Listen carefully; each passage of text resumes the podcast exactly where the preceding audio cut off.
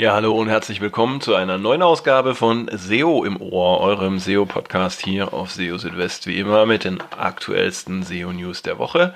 Und äh, ja, ich habe auch aus der äh, jetzigen Woche wieder versucht, die wichtigsten Infos für euch zusammenzustellen alles, was sich rund um Google, Bing und SEO allgemein so getan hat, ähm, hier in kompakter Form. Und äh, fangen wir auch gleich an mit der Übersicht.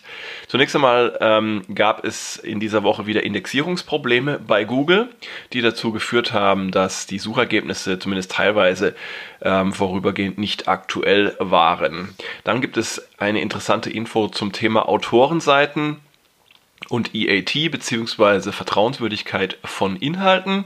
Featured Snippets in Google verlinken jetzt immer direkt auf die passende Textstelle der jeweiligen Zielseite. Zusätzlich noch ähm, eine Info zum Thema Qualität von Inhalten. Inhalte schlechter Qualität können Google tatsächlich von den hochwertigen Inhalten einer Website ablenken. Ja, und dann haben wir auch mal wieder was zum Thema äh, oder zur Suchmaschine Bing dabei. Und zwar bringt Bing ein tolles neues ähm, Tool, ein neues Feature in die Bing Webmaster Tools. Und schließlich noch etwas zum Thema Meta-Descriptions und zwar sind automatisch erstellte Meta-Descriptions für Google grundsätzlich in Ordnung, zumindest wenn man bestimmte Dinge beachtet. Ja, und los geht's mit der Meldung ähm, zum Thema inhaltliche Qualität. Und zwar ähm, lautet die Schlagzeile, Inhalte schlechter Qualität können Google von hochwertigen Inhalten ablenken. Was verbirgt sich dahinter?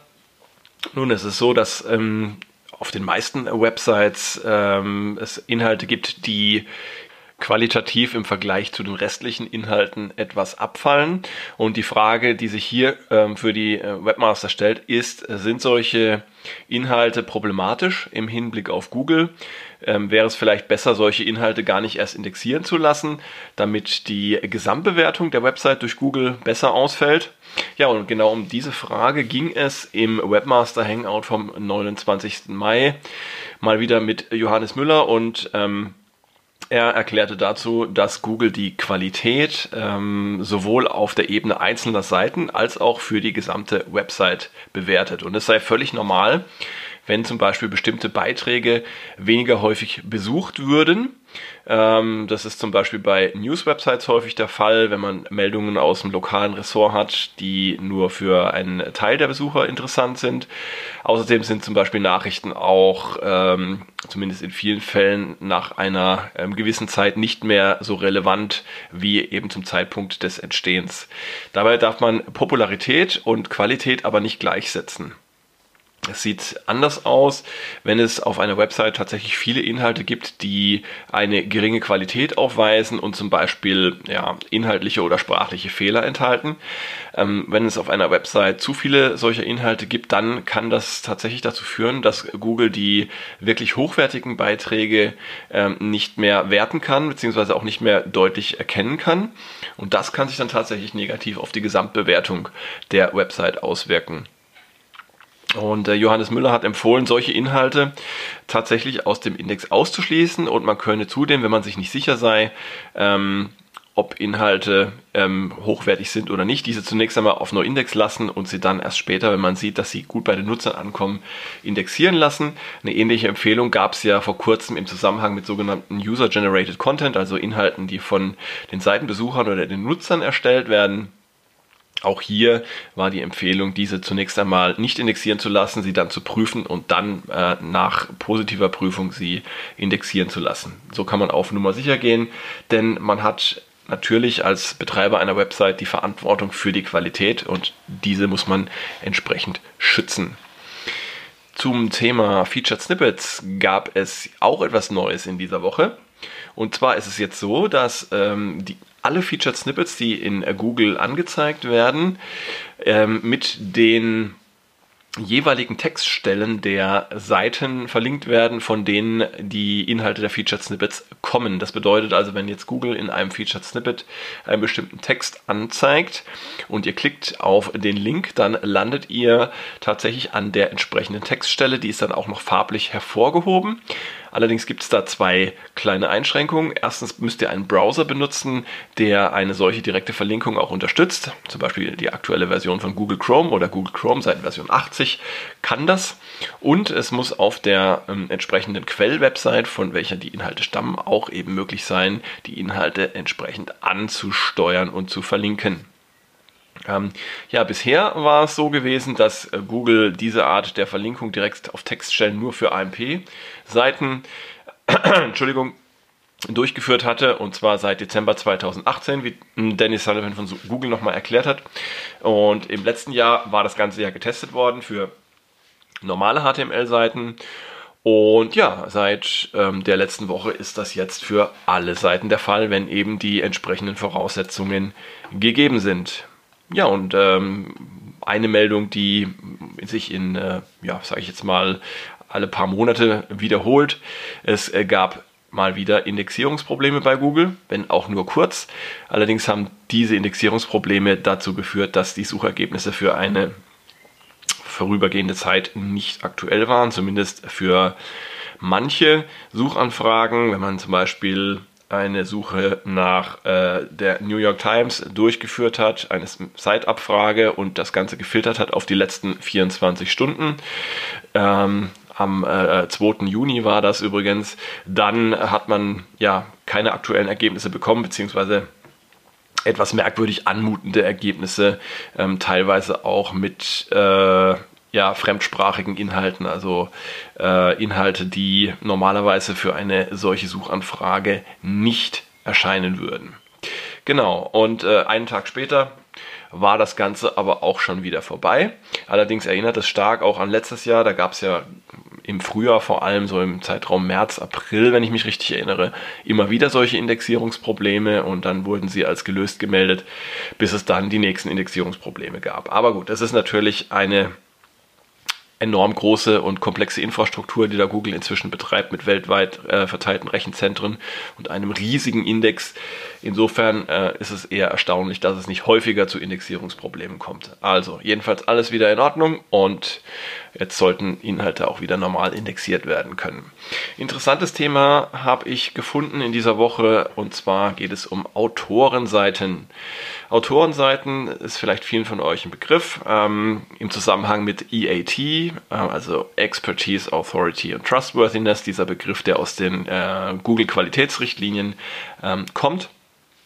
Und äh, ja, da wird ja an äh, einer bestimmten Stelle oder an mehreren Stellen, glaube ich, sogar äh, empfohlen, Informationen zu den Personen ähm, auf eine Website einzubinden, die auf dieser Website eben schreibt oder die auf der Website schreiben, wenn es mehrere sind.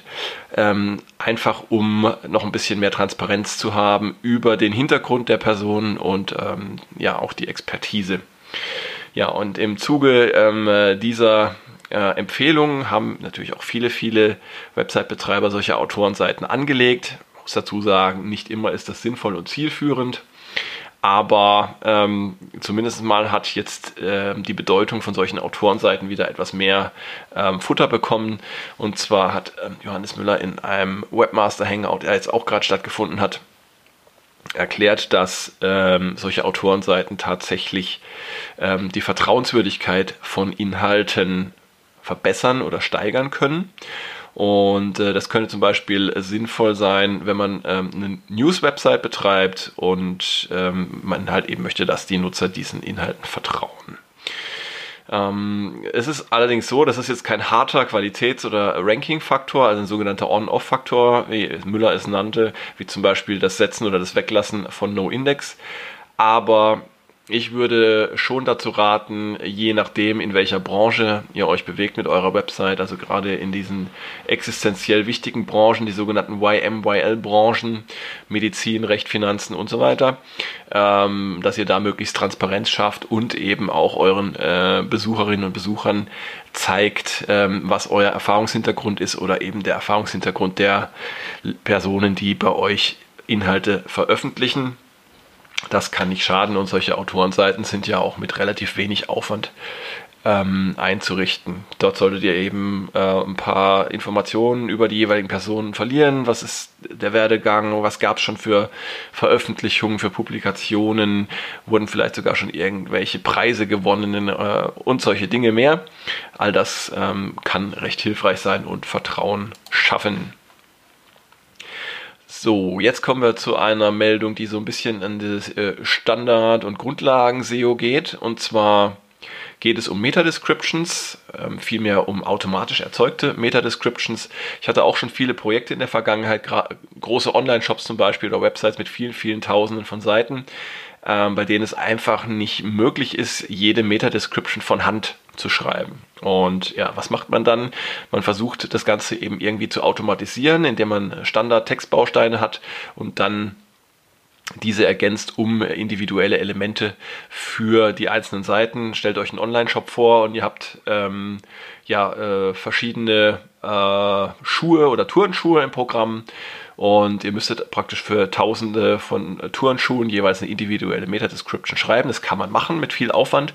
Man kann aber eben auch äh, versuchen, das Ganze so ein bisschen ähm, zu vereinfachen, indem man äh, bestimmte Produkteigenschaften wie Marke, Farbe, Größe äh, und vielleicht auch den Preis in die Meta-Description reinschreibt. Und das Ganze kann man dann ziemlich gut automatisieren. Ja, und genau dieses Vorgehen ist aus Sicht von äh, Google auch in Ordnung. Das erklärte Johannes Müller auch wieder in einem Webmaster Hangout und zwar am äh, Beispiel eines fiktiven äh, Online-Shops für Baseball-Caps, äh, in dem es zum Beispiel gelbe und blaue Caps gäbe. Und ähm, da könne es genügen, in den jeweiligen Meta-Descriptions immer das Produkt bzw. die Produktbezeichnung sowie die Produktattribute auszutauschen und der Rest kann dann gleich bleiben. Und ähm, ja, er gab noch die Empfehlung, man sollte die Meta-Description so schreiben, wie man einer Person auf der Straße den Inhalt einer Seite erklären würde. Also spricht nichts gegen automatisch erzeugte Meta-Descriptions wenn die wichtigen Informationen darin enthalten sind.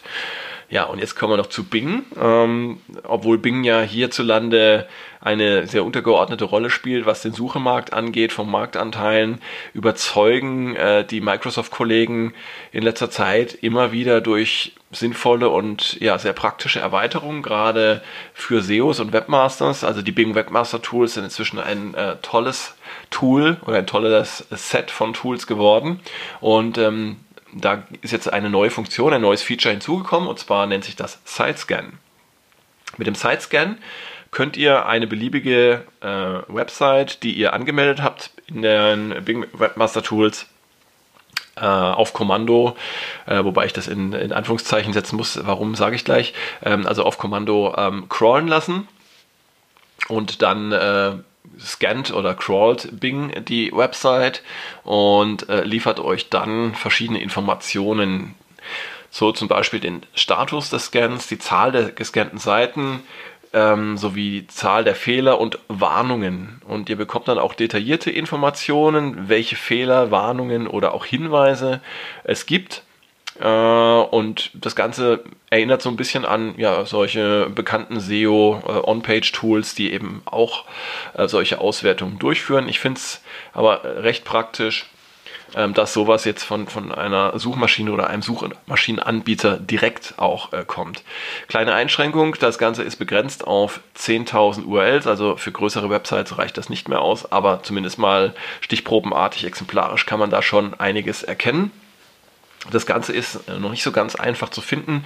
Man muss zunächst äh, in den Bing Webmaster Tools auf den Menüpunkt Crawl Steuerung klicken und dann auf Go to Crawl Control klicken. Anschließend kann man dann in der Navigation auf Site Scan klicken und die Website auswählen, die gecrawlt werden soll.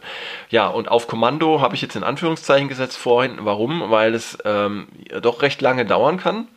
Ähm, ich habe zum Beispiel gestern Vormittag einen Scan gestartet und gestern Abend war, äh, hatte er immer noch nicht begonnen. Also da muss man dann schon so ein bisschen Zeit einplanen. Also nicht erwarten, dass dann da gleich was passiert. Aber nichtsdestotrotz finde ich das eine tolle äh, und sehr sinnvolle Erweiterung. Und ja, man kann Bing eigentlich nur wünschen, dass da auch ein paar mehr Nutzer auch hierzulande ähm, die Suchmaschine verwenden.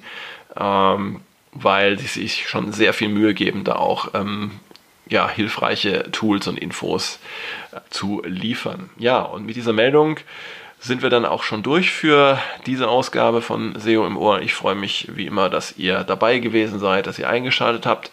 Und ähm, nächste Woche gibt es natürlich dann eine neue Ausgabe von SEO im Ohr.